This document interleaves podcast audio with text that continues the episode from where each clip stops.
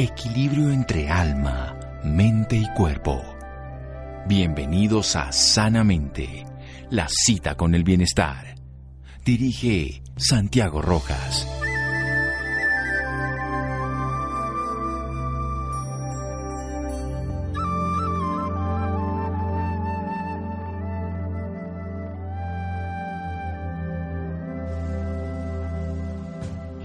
Aquel cuya sonrisa le embellece es bueno, aquel cuya sonrisa le desfigura es malo. Proverbio húngaro. Buenas noches, estamos en Sanamente de Caracol Radio, su programa de salud. Por supuesto, todos vamos al odontólogo, nos gusta que tengamos una buena dentadura. Sabemos lo importante que la masticación es dentro del proceso de la digestión. Necesitamos que los dientes hagan en su boca, en la boca de cada uno, lo que no hace su estómago, porque el estómago no tiene dientes, así que hay que masticar muy bien. Pero más allá de eso, que es tan evidente y esencial para la vida, ¿qué más funciones tienen los dientes? ¿Qué relación tienen con nuestro aspecto emocional, más allá de la sonrisa, incluyéndola, por supuesto? Que tienen que ver también con relaciones con órganos. Es cierto que algo que pasa en los colmillos puede tener que ver con los ojos, es cierto que tiene que ver con el hígado, hay relación con otros sistemas médicos Bien, hablemos con alguien que sabe de ese tema. Un odontólogo integrativo, especialista en docencia para la educación superior, especialista en genética médica, también en medicina biológica con énfasis en homotoxicología, máster en fitoterapia y máster en nutrición clínica, o sea, todo un portento de individuo, amigo mío además, José Fernando García Jaramillo. Doctor, buenas noches y gracias por acompañarnos. Doctor Santiago, no, no, buenas noches. Para mí es un placer estar en tu programa soy un admirador y soy un fanático de tu programa. Bueno, ahora le va a tocar entonces no oírlo por estarse oyendo. Bueno, o estarnos oyendo aquí, pero aquí estamos los dos aprendiendo siempre. Yo aprendo de cada persona que está hablándonos al otro lado del micrófono. Bueno, doctor García, cuénteme algo fundamental. Entonces, la visión un poco más allá de la odontología simplemente como el proceso masticatorio, el estético, por supuesto, en eso que se llama odontología integrativa? Bueno, aquí hay algo sencillo y es que nosotros, a nosotros nos dieron una definición de odontología. A nosotros nos hablaron de que la odontología era la ciencia médica que estudiaba el diagnóstico, el tratamiento, la promoción y la y la y la, y la prevención de la enfermedad, de la enfermedad bucodental. Cuando hablamos nosotros de odontología integrativa, Estamos hablando de lo mismo, diagnóstico, tratamiento, promoción y prevención y de la relación de los dientes con todo el organismo, porque eso fue la parte que a nosotros no nos enseñaron y que viene a integrarla ya como su nombre lo dice, la odontología integrativa. Entonces desde la boca empezamos a ver esa relación de los dientes con los más sistemas del organismo. Eso me parece genial es ver una parte dentro del todo y la influencia de esa parte en el todo. Es un jugador en un equipo de fútbol y si el arquero no tapa, nos golean y si el arquero no hace bien las cosas, tenemos problemas. Es una parte dentro del todo, pero funciona para el todo. Eso es lo que vamos a hablar después de un pequeño corte aquí en Sanamente de Caracol Radio con un odontólogo integrativo especialista en docencia para la educación superior, máster en nutrición clínica, una relación que empieza en la boca pero está en todos los sistemas y todos los órganos. Tiene que ver con la psiquis, con la soma y con cada parte del cuerpo. Aprendamos después con el doctor José Fernando García. Seguimos en Sanamente de Caracol Radio. Síganos escuchando por salud. Ya regresamos a Sanamente. Bienestar en Caracol Radio. Seguimos en Sanamente.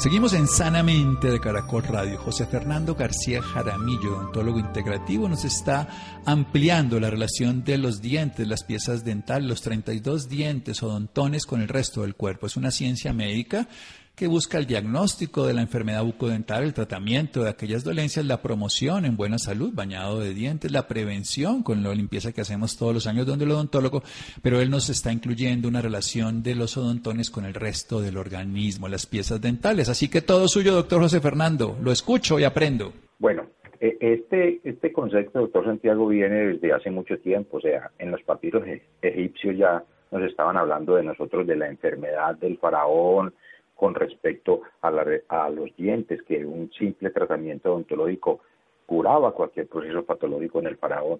Luego ya viene la evolución con, el tiempo ya, y hace unos 70 años el doctor Thomas Team y, algunos investigadores, el doctor Raymond Bull, eh, muchos, muchos empezaron a, establecer y a, trabajar sobre ese concepto de la relación dientes-órganos. Y en España fue, fue realmente donde empezó a difundirse mucho con unos grandes investigadores y empezaron a establecer ese, ese esquema de la relación dientes-órganos. Empezaron a hablarnos de que la salud bucodental no solo está ligada a, ese sistema estonatogmático, a esa boca, ¿no? sino que está relacionada con todo el organismo. Y empezaron a hablarnos de relación dientes-órganos específicamente. Entonces nos hablaron de las cordales con el corazón, de las cordales con el sistema nervioso, del hígado y la vesícula biliar y los caninos, de los ojos y los caninos, de los problemas urogenitales y endocrinos con los dientes anteriores.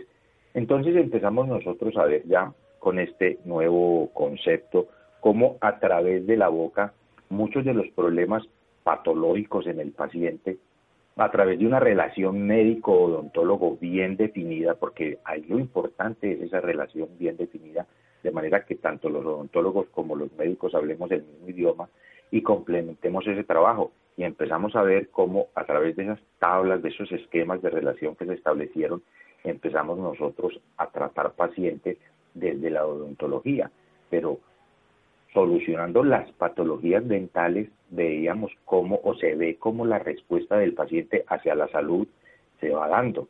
Entonces un problema de una infección urinaria repetitiva frecuente empezábamos a revisar nosotros desde la boca o miramos en la boca del paciente y vemos cómo se, pueden haber caries dentales, tratamientos de conducto defectuosos, pueden haber implantes o cualquier punto de esta zona bucodental de los dientes anteriores específicamente se relaciona directamente con esa patología que está refiriendo el paciente. Y al hacerle el tratamiento odontológico, el paciente recupera más fácil la salud o por el contrario, son esos médicos que van tratando al paciente y lo tratan y el paciente mejora y vuelve y recae, mejora y recae. Al médico hacer la remisión al odontólogo integrativo o al odontólogo neurovocal, pues y se le hace ese tratamiento, ese esquema terapéutico definido desde la medicina integrativa, desde esta odontología integrativa, vemos cómo el paciente recupera la salud más fácilmente y no vuelve a recaer en el fenómeno patológico, que es lo que importa en este caso, ¿no? Bueno, pero entonces la pregunta del millón, yo esto lo he visto a través de los años, por ejemplo, pacientes con prostatitis crónicas que no mejoran, tienen algún problema en los odontones superiores, en lo que llamamos los dientes, los incisivos centrales. Y lo he visto a lo largo de años y procedimientos que se hacen. Pero ¿por qué hay una relación entre una pieza dental y un órgano del cuerpo?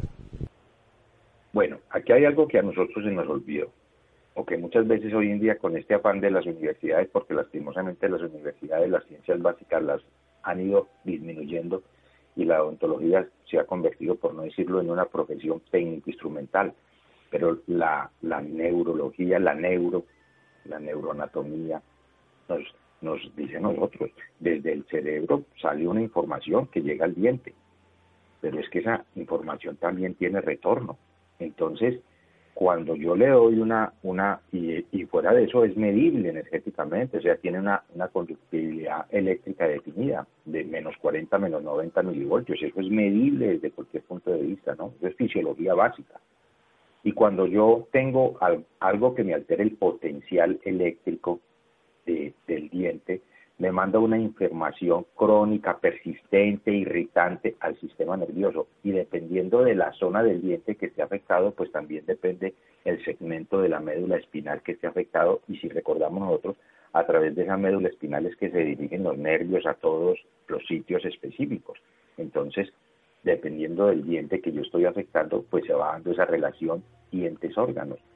¿Por qué? Por mala conductividad eléctrica, hay algo que se nos olvidó a nosotros y es que la medicina tradicional china nos enseñó a nosotros algo, el concepto de los meridianos de la medicina tradicional china. Y esos meridianos tienen una representación también en su recorrido a través de la cara del paciente. Y dependiendo de la zona que estén pasando, como lo puede ver cualquier persona cuando en una lámina, si miran eh, el recorrido de los meridianos, vemos como el meridiano del hígado pasa a, a través de la zona del canino, ahí también está establecida esa relación.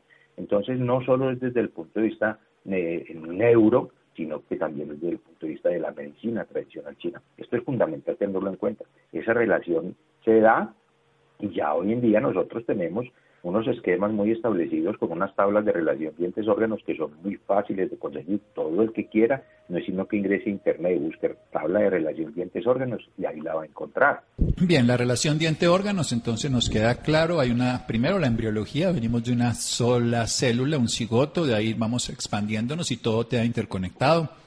Hoy sabemos lo que se llaman los órganos ubiquitarios, como está por ejemplo la fascia, que están todos los órganos, todo lo que significa también el tejido intersticial, que este es un tejido que lo describió Pischinger, tejido medio, y hoy, ah, digo, en esta época la Universidad de Nueva York lo considera un órgano. Eso hace que seamos ubiquitarios, que todo lo que ocurre en una parte afecta al todo y el todo la parte de las relaciones directas. Pero pasemos a esa nueva área, bueno, también tiene que ver con el área emocional, porque es bien la mala conductividad eléctrica, ya sea por la condición que sea, se genera una irritación, esa irritación es una inflamación, es un ruido en un sistema de comunicación que afecta a cualquiera de sus partes. Es en algún lugar va a afectar al odontón, pero también puede afectar al hígado, pero también puede afectar al ojo o a todas sus partes, por supuesto. ¿Qué, ocurre con la parte emocional, doctor José Fernando García? Sí, complementando eso que me estás diciendo, claro, esa relación a través de ese, ese sistema básico de regulación basal de que nos describe del doctor Pitchinger, todo lo que nosotros hagamos en un diente, de una u otra manera, altera el sistema, precisamente porque tocamos ese sistema, esa, matriz, como la llamamos en medicina,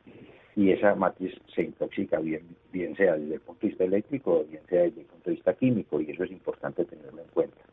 Ahora ya eh, ah, empiezan a aparecer unos nuevos conceptos como la biodescodificación dental, la odontología emocional, la odontología consciente, y empieza a hablarnos a nosotros de la importancia de la salud bucodental en el, en el complejo sistémico, porque es que los dientes tiene, son pilares de la salud, no solo desde el punto de vista anatómico, no solo desde el punto de vista de, su función, de, su, de, de, la masticación, no solo desde el punto de vista estético, sino que también tiene que ver con la nutrición, con el equilibrio energético, con la postura corporal.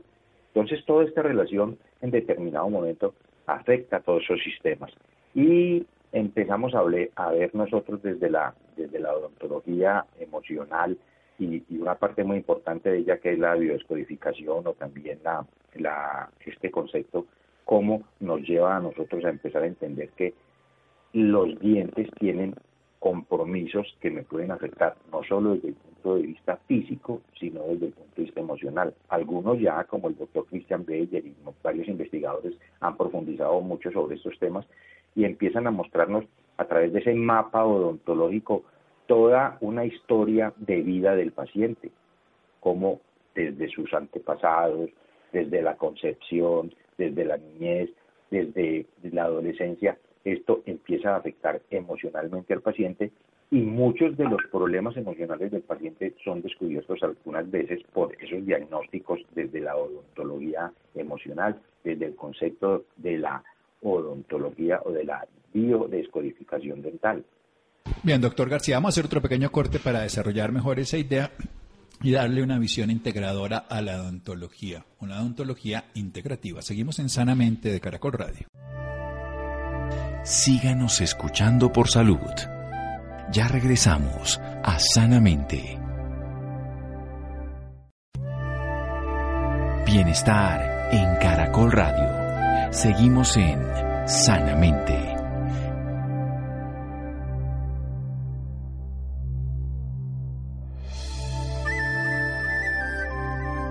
Seguimos en Sanamente de Caracol Radio. José Fernando García Jaramillo, nuestro invitado esta noche de la ciudad de Cali, odontólogo integrativo, especialista en docencia para la educación superior, especialista en genética médica, especialista en medicina biológica con énfasis en homotoxicología, máster en fitoterapia y máster en nutrición clínica.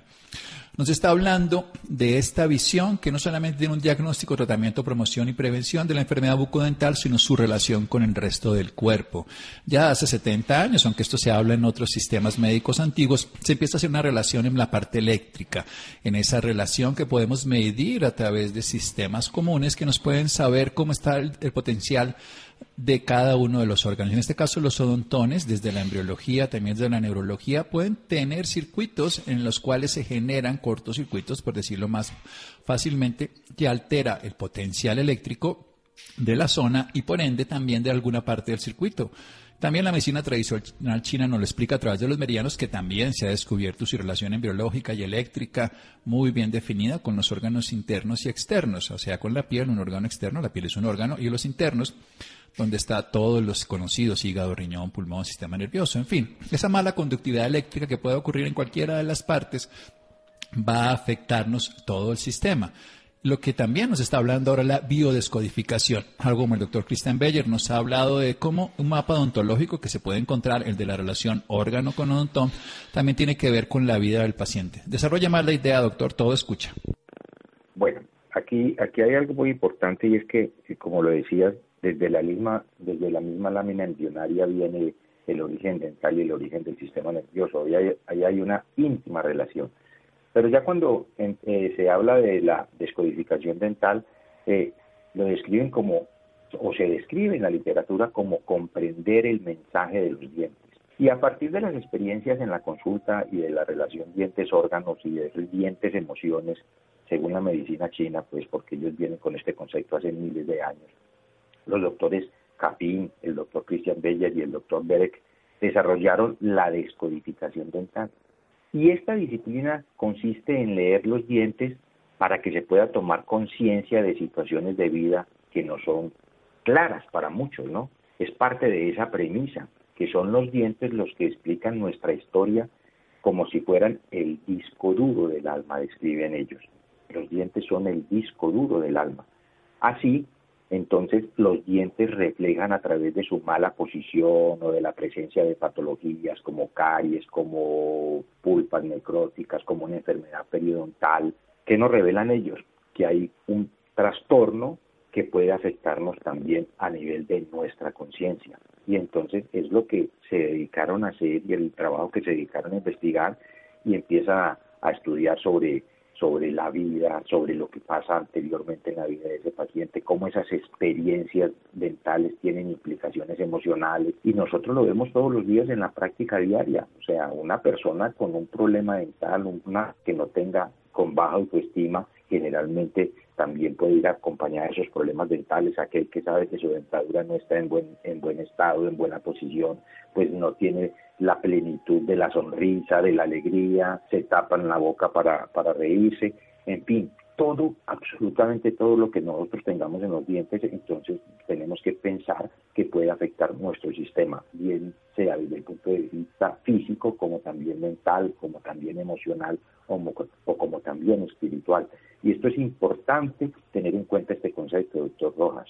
Sí, obviamente los seres humanos somos íntegros. Y también es muy interesante eso de que la gente que sonríe pues tiene muchos mejores procesos de salud desde el punto de vista emocional, lo vemos, pero desde el punto de vista fisiológico, porque todo está interconectado. A mí me parece que algo que nos demuestra a nosotros estas ciencias integrativas es que el ser humano siempre es una totalidad, mente, espíritu y cuerpo, y cada uno manifiesta los problemas de los otros.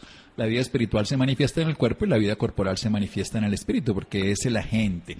¿Cómo se puede uno hacer, digamos, una buena valoración, un buen examen de esto, que sería una descodificación desde el punto de vista biodescodificación biológica de nuestra parte dental? Bueno, aquí hay algo muy importante y es que cuando nosotros asistimos al odontólogo, generalmente lastimosamente por las políticas eh, de salud que tenemos en nuestro país, en Colombia, con, el concepto de la ley 100, pues, y todo esto, las consultas son consultas de 15 minutos. En 15 minutos, si mucho, uno alcanzará a saludar al paciente. Entonces, cuando el, el, el usuario quiere asistir a una consulta de estas, pues debe acudir con su odontólogo particular. Y si el odontólogo tiene esa formación integrativa y si tiene la formación en en biodescodificación dental, pues mucho mejor. Básicamente siempre partimos de una radiografía panorámica, porque la radiografía panorámica nos dice a nosotros qué hay en la boca de ese paciente que nosotros no podamos ver clínicamente. Entonces vemos la posición de las raíces, vemos si hay lesiones en el hueso,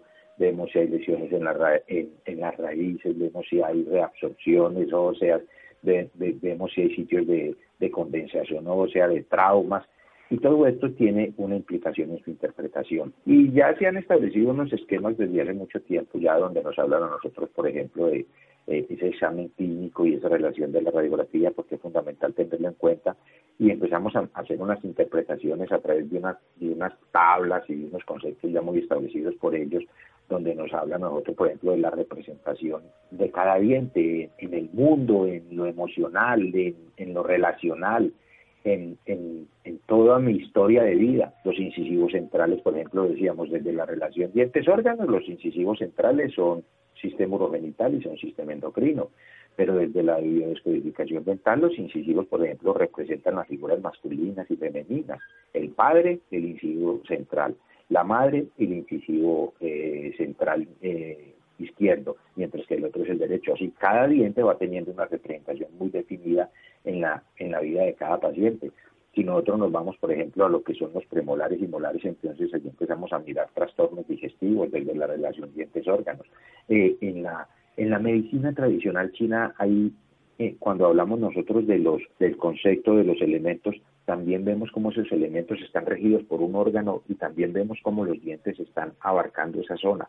O sea, esto ya viene de mucho tiempo y lo importante es darle una interpretación adecuada y tener el tiempo suficiente para, para, porque esto no es una consulta común y corriente, es una consulta de una, dos horas, tres horas, donde vamos haciendo la lectura y vamos analizando también el estilo de vida del paciente, su alimentación, su entorno epigenético, tenemos que mirar también el manejo del estrés que el paciente le da, entonces, como su nombre lo dice, odontología integrativa. Esto me parece muy fundamental tenerlo en cuenta y esa interpretación se va dando de acuerdo al diente que vamos teniendo problema en ese caso, como en el caso de los pacientes que dicen, pero si yo no tengo dientes, las cicatrices.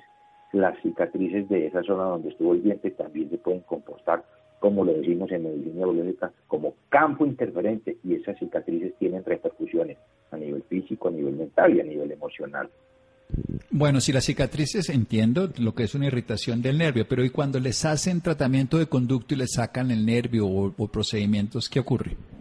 Es lo mismo, o sea, es que al sacar el diente y hacer el tratamiento de conducto queda una cicatriz, queda una cicatriz. En medicina biológica hemos establecido unos esquemas muy importantes, la desintoxicación, el drenaje, la inmunomodulación, el soporte orgánico, el soporte celular, y tenemos una herramienta fundamental para el desbloqueo de esas cicatrices que tú ya no sabes que es la terapia neural.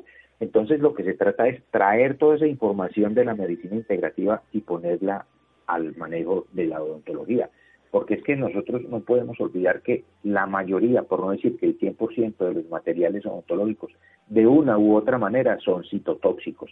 Entonces, es como cuando la gente le dicen es que las amalgamas son tóxicas y salen desfavoridos a quitarse las amalgamas, pero es que para quitar una amalgama hay que tener una condición específica, hay que darle antioxidantes al paciente, hay que tratar en lo posible de hacerle terapia neural a todos esos dientes a los que se ha eliminado la amalgama, hay que empezar a trabajar con los drenadores, ¿para qué? Para todo que se le quitó al paciente, el mercurio, el níquel, el cromo, el cobalto, todas esas sustancias y de ahí viene la implementación de la odontología integrativa porque no solo es hacerle terapia neural, como pasa en muchos aspectos, no, no, no, la terapia neural me restablece a mí ese potencial eléctrico que se ha dañado por culpa de la cicatriz, exactamente, pero yo tengo que hacer el proceso de desintoxicación de esa matriz, de ese mesénquima del que hablábamos en el segmento anterior. Entonces, es coger todos estos conceptos, aplicarlos a la odontología para que para garantizarle al médico tratante de su paciente que el paciente va sin ninguna carga tóxica de tipo químico, de tipo eléctrico y que va en condiciones de pH ideal para que recupere su salud. Porque si recordamos nosotros hoy en día en la mayoría de las enfermedades, por no decir que en todas está presente esa inflamación crónica y esa, esa inflamación silenciosa que no diagnostica a nadie y esa inflamación parte muchas veces de la boca del paciente, doctor.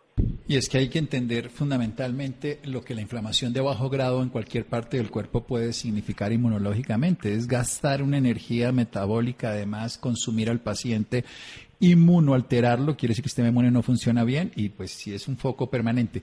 ¿Qué ocurre emocionalmente cuando ustedes hacen un tratamiento? Cuando ustedes pueden buscar en una relación dentro de la pieza dental, un conflicto afectivo, emotivo, una relación en su aspecto íntimo de la persona y cuando ustedes tratan, ¿qué ocurre en esa persona? Cuando hacen el tratamiento que nos acaba de contar, todo lo que la odontología neurofocal desde FOL y lo que ya hace como medicina integrativa se logra.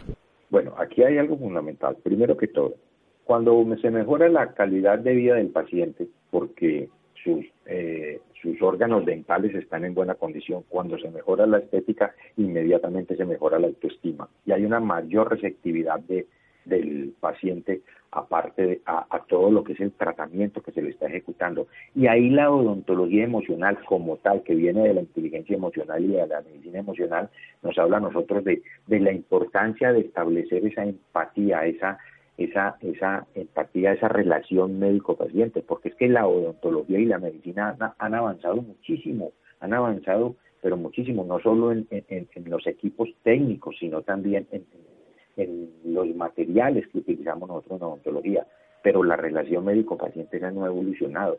Y es muy, muy, muy importante y, lo sabes más que nadie y muchos de los que nos están oyendo se dan cuenta que esa relación es fundamental porque si el paciente me acompaña a mí como, como terapeuta, como médico, pues voy a salir adelante en mi proceso, porque cuando el paciente es ese paciente que no colabora, es ese paciente que no lo acompaña a su familia en el proceso, que como me ha pasado muchas veces que es el paciente llevando a la consulta en la silla de ruedas y el que va empujando la silla de ruedas lo está criticando porque qué es lo que se está haciendo usted, usted lo que tienes que estar llenándose de medicamentos y haciéndose todas esas pruebas eh, o todos esos tratamientos complicados que muchas veces simplemente con el desbloqueo, con el desbloqueo, digámoslo de esa manera, con desbloquear todos esos niveles energéticos alterados en la boca del paciente, se disparan un mundo de respuestas positivas. A mí me preguntan muchas veces, yo, yo con sonrisa le digo a mis colegas y a mis amigos que el mejor psicólogo que hay en Cali soy yo, porque cuando hago terapia neural a nivel de la articulación temporomandibular, la respuesta del paciente hacia la actitud positiva en el estilo de vida y en su forma de ser es impresionante entonces, cuando yo equilibro las energías, la naturaleza es sabia, la naturaleza es sabia. Entonces, cuando yo desbloqueo todos estos, todos estos desequilibrios energéticos que hay y voy a las zonas específicas dependiendo de la relación dientes-órganos, dientes-órganos, produzco ese desbloqueo, ese desbloqueo físico y produzco ese desbloqueo emocional, que es prácticamente lo que nosotros buscamos con la terapia de, de biodescodificación, teniendo en cuenta que el paciente tiene que poner de su parte y muchas veces, por no decir lo que la mayoría de las veces, debe estar acompañado de un tratamiento porque el paciente de un tratamiento psicológico, de un, tratamiento psicoemocional, porque muchas veces los pacientes, cuando nosotros les activamos todo este tipo de procesos, empiezan el paciente, cuando uno toca a un paciente de esos que tiene un problema ya guardado y, en procesa, y, y empieza ese proceso de desbloqueo, el paciente muchas veces hace esas crisis curativas pero que el paciente tiene que estar preparado para eso. Bueno, esto es claro. Volvamos al punto esencial. Hay que hacer un manejo integral. Y quería preguntarle, y usted se adelantó, pero nos quedan tres minuticos, ¿por qué es tan importante esa articulación y qué se puede hacer desde esta visión que usted nos cuenta, la articulación temporal y mandibular, la de las carracas? Claro, es que eh, resulta que nosotros con el tiempo hemos venido pensando que los problemas de la articulación se deben al estrés, o eso es lo que nos han, hecho, nos han mostrado durante mucho tiempo. Pero es que la articulación temporomandibular la daña la mala mordida, la, daña la mala oclusión. Y esto se potencializó en los últimos años porque resulta que para que los dientes erupcionen normalmente tiene que haber fiebre. La fiebre es la que activa el factor de necrosis tisular y ese factor de necrosis tisular es el que reblandece la encía para que los dientes erupcionen normalmente. Cuando aparecen los antipiréticos, inmediatamente se le empieza a formular antipiréticos al niño y se inhibe ese factor de necrosis que es el que reblandece la encía. Por ende, se retarda la erupción dental y empiezan a erupcionar los dientes en mala posición. Aparte de que por evolución se va dando un micronatismo, se va disminuyendo en, micro, en, en medidas mínimas el tamaño del maxilar y los dientes no encuentran por dónde erupcionar y empieza la malposición dentaria esa malposición dentaria hace que el sistema nervioso a través de, algo que llamamos la propiocepción nos diga hay algo que no es normal, hay algo que no debe estar ahí y manda la información de que lo elimine y es cuando el paciente empieza a bruxar. Y ese bruxismo que genera cansancio, fatiga, estrés Y lo más importante, la inflamación. Es una inflamación crónica no diagnosticada y esa inflamación tiene consecuencias, no solo a nivel local, sino a nivel sistémico. Entonces, a nosotros no nos soluciona el problema de la articulación una placa, no, hay que empezar a hacer algo que se llama el ajuste oclusal, hay que mover los dientes, hay que organizar la posición de los dientes, hay que acompañar al paciente en ese proceso. Y a nosotros nos dicen que el estrés genera bruxismo. Yo soy de los que creo que el bruxismo es el que genera estrés. ¿Por qué? Porque genera una fatiga permanente. Entonces hay que empezar a cambiar esos conceptos y ponerle mucho cuidado al fenómeno de la articulación temporomandibular, porque es muy común, es muy común. La mayoría de personas tenemos problemas de articulación, bien sea por mala oclusión o bien sea por factores de estrés. Y lo uno lleva lo otro y lo otro lo uno. Se nos acabó el tiempo, doctor José Fernando García. Muchas gracias. ¿Dónde lo ubican a usted? ¿Dónde pueden tener sus servicios profesionales, aprender más de usted? Bueno, yo estoy en Cali, yo estoy en Cali y los que quieran comunicarse conmigo, pues yo les voy a dar eh, un teléfono, si es el caso. Eh, el Por favor. Teléfono mío, el teléfono mío es el 300, 301, perdón, 301, 301, eh, 371. 3940. 301-371-3940. 271, 271. No, pues vuelvo a decir completo, ya te lo borran bien. 301-271-3940. Yo no me lo sé, es que como no me llamo, entonces casi no me lo sé. 301-271-3940. Listo, 301. Sí, 301-271-3940. Doctor José Fernando García Jaramillo, odontólogo integrativo, nos habló de la relación de las piezas dentales con todo el organismo, el estado emocional y algo fundamental, la articulación temporomandibular, cuya relación con el estrés y con la fatiga son esenciales. Doctor García, muchas gracias. No, doctor Santiago, usted un abrazo, muchas, pero muchas gracias. Muy bien, seguimos en Sanamente de Caracol Radio, en Cali 301-271-3940. Síganos escuchando por salud. Ya regresamos a Sanamente. Bienestar en Caracol Radio. Seguimos en Sanamente.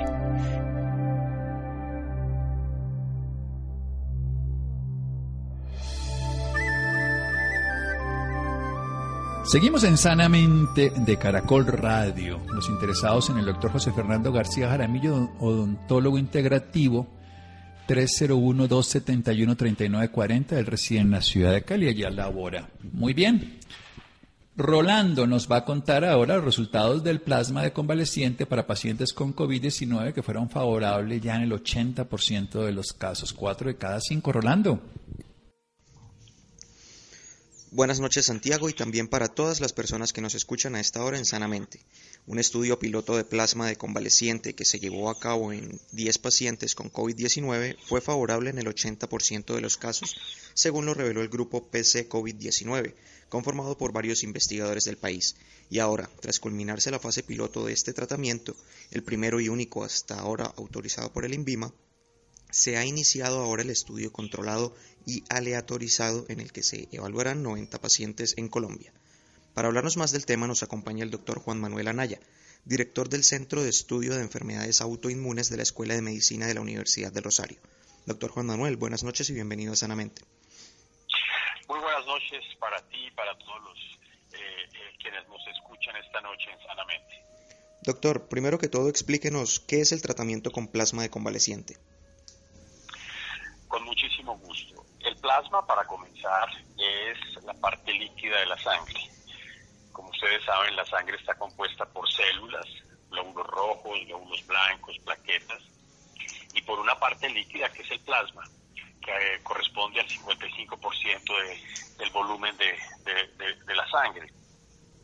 Y en ese plasma hay un número muy importante de proteínas, entre las cuales están los anticuerpos, anticuerpos son proteínas producidas por linfocitos B, que son unas células muy importantes del sistema inmune. Estos anticuerpos son conocidos como las defensas por muchas personas, aunque pues defensas hay muchas, pero los anticuerpos se conocen así. ¿En qué consiste este procedimiento? Este es un procedimiento eh, centenario, se utilizó desde finales del siglo XIX y durante la gripe española y a partir de ahí durante eh, muchas eh, epidemias y pandemias que han habido. La idea es tomar esos anticuerpos que están en el plasma de los pacientes que se recuperan de una infección y transfundírselos a un paciente que todavía no se ha recuperado de esa infección. Ese plasma que viene del paciente que se ha recuperado, al que se le conoce como convaleciente, se eh, toma mediante un procedimiento llama plasmaféresis.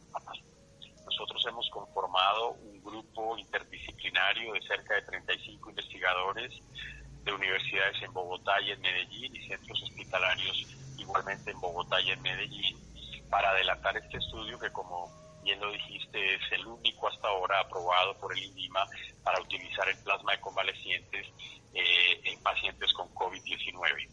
Es muy importante informar a la comunidad que esto es un ensayo clínico, es un estudio de investigación y nosotros hemos considerado desde el principio de nuestro eh, proyecto eh, no solo hacer una prueba piloto que ya terminamos, sino hacer un estudio controlado y aleatorizado, es decir, comparar dos grupos de pacientes. Al uno le vamos a dar plasma más el tratamiento convencional y al otro grupo solo le vamos a dar tratamiento convencional. Al final del estudio vamos a poder saber si realmente el, el plasma de convaleciente es más eficaz que el tratamiento convencional. Perfecto, doctor. ¿Cómo funciona este tratamiento?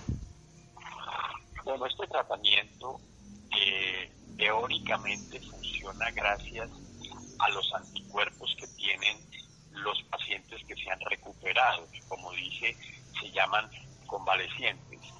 Sin embargo, eh, le puedo anticipar a la audiencia que hoy en día sabemos, gracias a estudios que hemos adelantado, eh, adelantado en el grupo PC COVID, que ese plasma, como era de esperarse, no solamente contiene anticuerpos, sino contiene una serie de proteínas del sistema inmunológico, conocidas como citoquinas, y en particular citoquinas antiinflamatorias, que regulan el sistema inmune del paciente que recibe ese plasma y le ayudan adicionalmente con los anticuerpos a recuperarse de la enfermedad. Adicionalmente hemos observado en un análisis que se hizo con el grupo de metabolómica de la Universidad de los Andes cómo el plasma de convalecientes tiene metabolitos que lo distinguen de manera significativa de el receptor, de tal manera que eh, dentro de todo este espectro de eh, eh, cientos de proteínas que hay en el plasma, además de los anticuerpos, hay otras sustancias que estamos evaluando que son responsables de la eficacia que hemos observado en el plasma de convaleciente. Lo menciono así porque hemos podido comparar plasmas de donantes, hemos podido comparar el plasma de individuos que nunca habían estado expuestos al coronavirus y hemos podido comparar el plasma de eh, los receptores o los pacientes que han recibido pues el, plasma de convalecientes y entre ellos hay diferencias muy claras que nos han hecho iniciar una línea de investigación bien interesante. Doctor, ¿qué resultados obtuvieron en el 80% de los casos y qué sucedió con el 20% restante?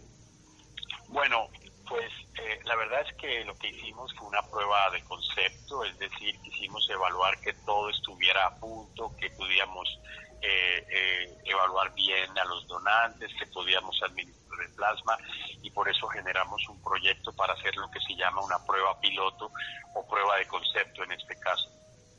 Tratamos 10 pacientes, en 8 la respuesta fue excelente y desafortunadamente en dos pacientes el resultado no fue benéfico y esos pacientes progresaron hacia una falla respiratoria y desafortunadamente fallecieron.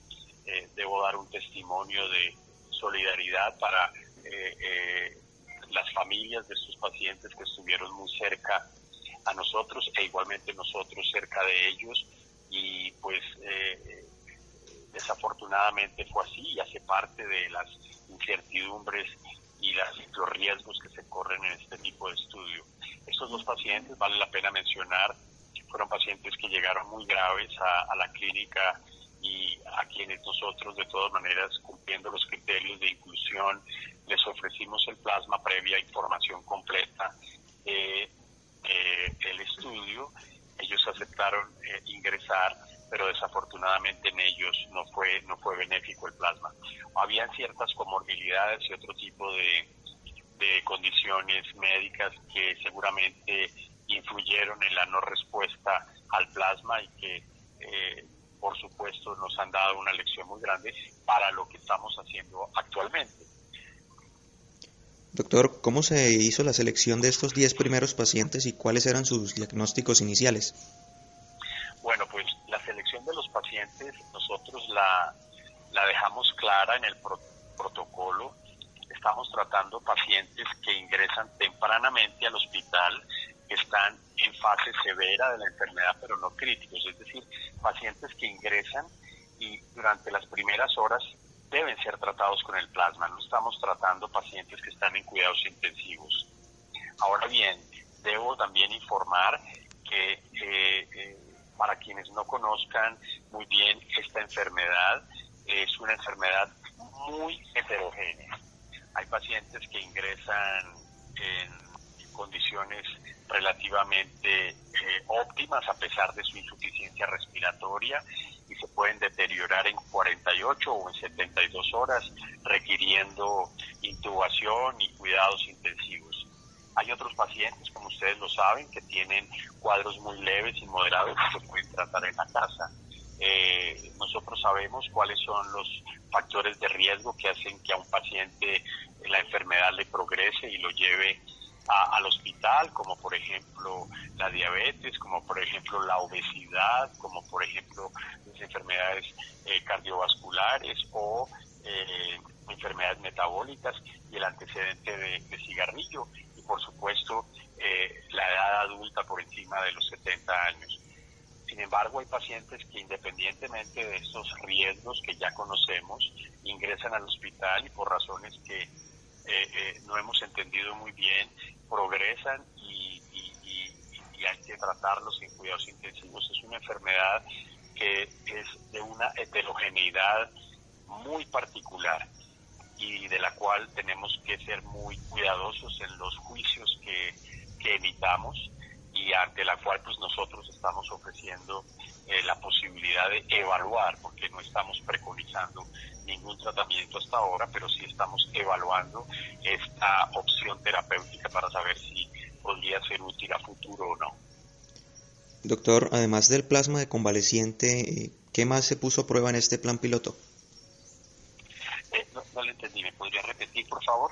Además del plasma de convaleciente, ¿qué más se puso a prueba en, este, en esta prueba piloto? Bueno, durante el transcurso de la prueba piloto nosotros tomamos un número importante de muestras de sangre y en esas muestras hemos evaluado eh, un panel completo de proteínas eh, eh, del sistema inmunológico, conocida como citoquinas, evaluamos una serie de metabolitos, evaluamos una serie de lípidos importantes, evaluamos también todas las poblaciones celulares que pudimos evaluar desde el punto de vista inmunológico, entre ellas pues linfocitos T, linfocitos B y al interior de los linfocitos B evaluamos las subpoblaciones eh, eh, distintas de estos de estos linfocitos y estamos en este momento haciendo las correlaciones que hay entre esos grupos celulares, la producción de esas sustancias que, como dije, se llaman citoquinas y la relación clínica.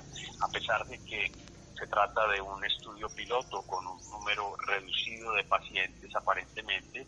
Nosotros fuimos muy cuidadosos en que eh, las muestras se recogieran y pudiéramos hacer análisis para, como, como bien lo he dicho desde el punto de vista de la prueba de concepto, entendamos no solo que el plasma pueda ser útil, sino por qué pueda ser útil. Ya ahora, en esta segunda fase, hemos iniciado el estudio controlado y, aleatorizado y seguramente vamos a poder confrontar las hipótesis que generamos en la prueba piloto en el estudio controlado y aleatorizado que, como usted muy bien lo mencionó, implica un número mucho más grande de pacientes, 45 en un grupo y 45 en el otro. Doctor, siendo así, ¿se puede decir que este puede ser eh, un, tratamiento a futuro para, para tratar el COVID, valga la redundancia, en Colombia? Bueno, eh, todavía no lo podemos decir ni lo podemos afirmar. Eh, desafortunadamente esta pandemia ha generado una infodemia o como se quiera decir, en donde hay una, una bombardeo de información de distintas partes y en donde cada uno pues tiene su propia opinión. Mm, la ciencia pues no es una religión, usted lo sabe muy bien, y la ciencia se basa en los datos y lo que nosotros estamos haciendo es contribuyendo a la construcción de esos datos para, en función de los resultados, eh, poder eh, generar eh, argumentos que puedan ser útiles en política pública. Si los resultados muestran que el plasma no tiene mayor utilidad con respecto al tratamiento convencional, estamos en la obligación de informarlo pero por el contrario, si efectivamente el plasma se revela como un tratamiento superior desde el punto de vista estadístico, desde el punto de vista científico al tratamiento convencional, igualmente lo debemos informar. Para eso tenemos que esperar que el estudio culmine. Adicionalmente, debo informar que pues nosotros no somos los únicos que estamos evaluando el plasma de convaleciente.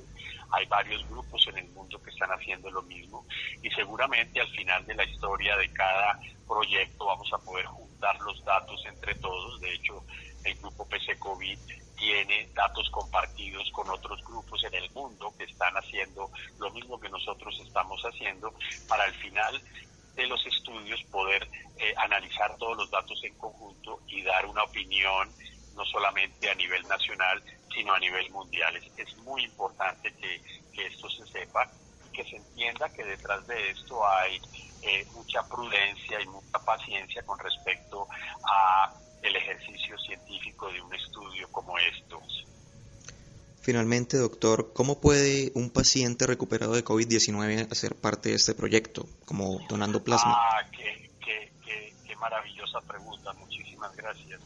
Pues eh, un paciente eh, recuperado de COVID-19 debe cumplir los siguientes criterios. Debe haber estado hospitalizado. ¿Por qué debe haber estado hospitalizado? Porque la respuesta de anticuerpos la hemos observado mucho mayor en aquellos que están hospitalizados con respecto a los que tienen una enfermedad leve o que han sido asintomáticos. Entonces, es el paciente que ha estado hospitalizado y que lleva más de 14 días sin síntomas. En segundo lugar, ese paciente eh, debe contactar el eh, Instituto de Distrital de Biotecnología e Innovación en Salud, el IPIS, a un número telefónico que es el 364-9612. Lo voy a repetir muy respetuosamente y con su permiso, 364-9612. Ese paciente va a ser interrogado por un equipo eh, maravilloso del ICBIS y si cumple con los criterios se le hace una visita a su domicilio en donde se le va a tomar una muestra eh, o un hisopado para evaluar desde el punto de vista molecular que ya no tenga coronavirus. Al mismo tiempo se le toma una muestra de sangre luego de haberle informado todas las condiciones de este estudio y haber de hecho firmar un consentimiento escrito. Esas muestras de sangre nos van a servir para evaluar dos cosas. Por un lado, eh, eh, posibles infecciones distintas a la COVID que él pueda tener y por otro lado los niveles de anticuerpo. Si todo sucede como lo tenemos eh, estipulado en el proyecto de investigación, es decir, que no tenga ninguna infección y que tenga títulos altos de anticuerpos, el paciente va a ser invitado este paciente convaleciente que se ha recuperado va a ser invitado al ICBIS al día siguiente para eh, pasar por una plasmaféresis, que es un procedimiento en donde se toma el plasma y se deja en, su organismo eh, todo el componente celular, es decir, solo tomamos el plasma y los glóbulos rojos, los blancos, las plaquetas no se toman. Es un procedimiento muy sencillo que toma aproximadamente 40 minutos que no tiene ningún riesgo para la salud ni para el sistema inmunológico y con ese procedimiento nosotros vamos a, obtener por cada paciente donante la posibilidad de tratar dos pacientes que estén en fase Luego hacemos un llamado grande a la generosidad de los pacientes que nos estén escuchando y que tengan entre dos y cuatro semanas de recuperados para que llamen al ICBIS al 364-9612 y reciban toda la información de cómo pueden potencialmente salvar dos vidas, porque cada donante puede eh, eh, ofrecerle el plasma a dos pacientes. Perfecto, doctor Juan Manuel Anaya, gracias por esta valiosa información y por acompañarnos esta noche en Sanamente. Bueno, muchas gracias, qué interesante. Muchas gracias a Iván, muchas gracias a Freddy, a Ricardo Bedoya, Laura, Jessy Rodríguez. Quédense con una voz en el camino con Ley Martín. Caracol piensa en ti. Buenas noches.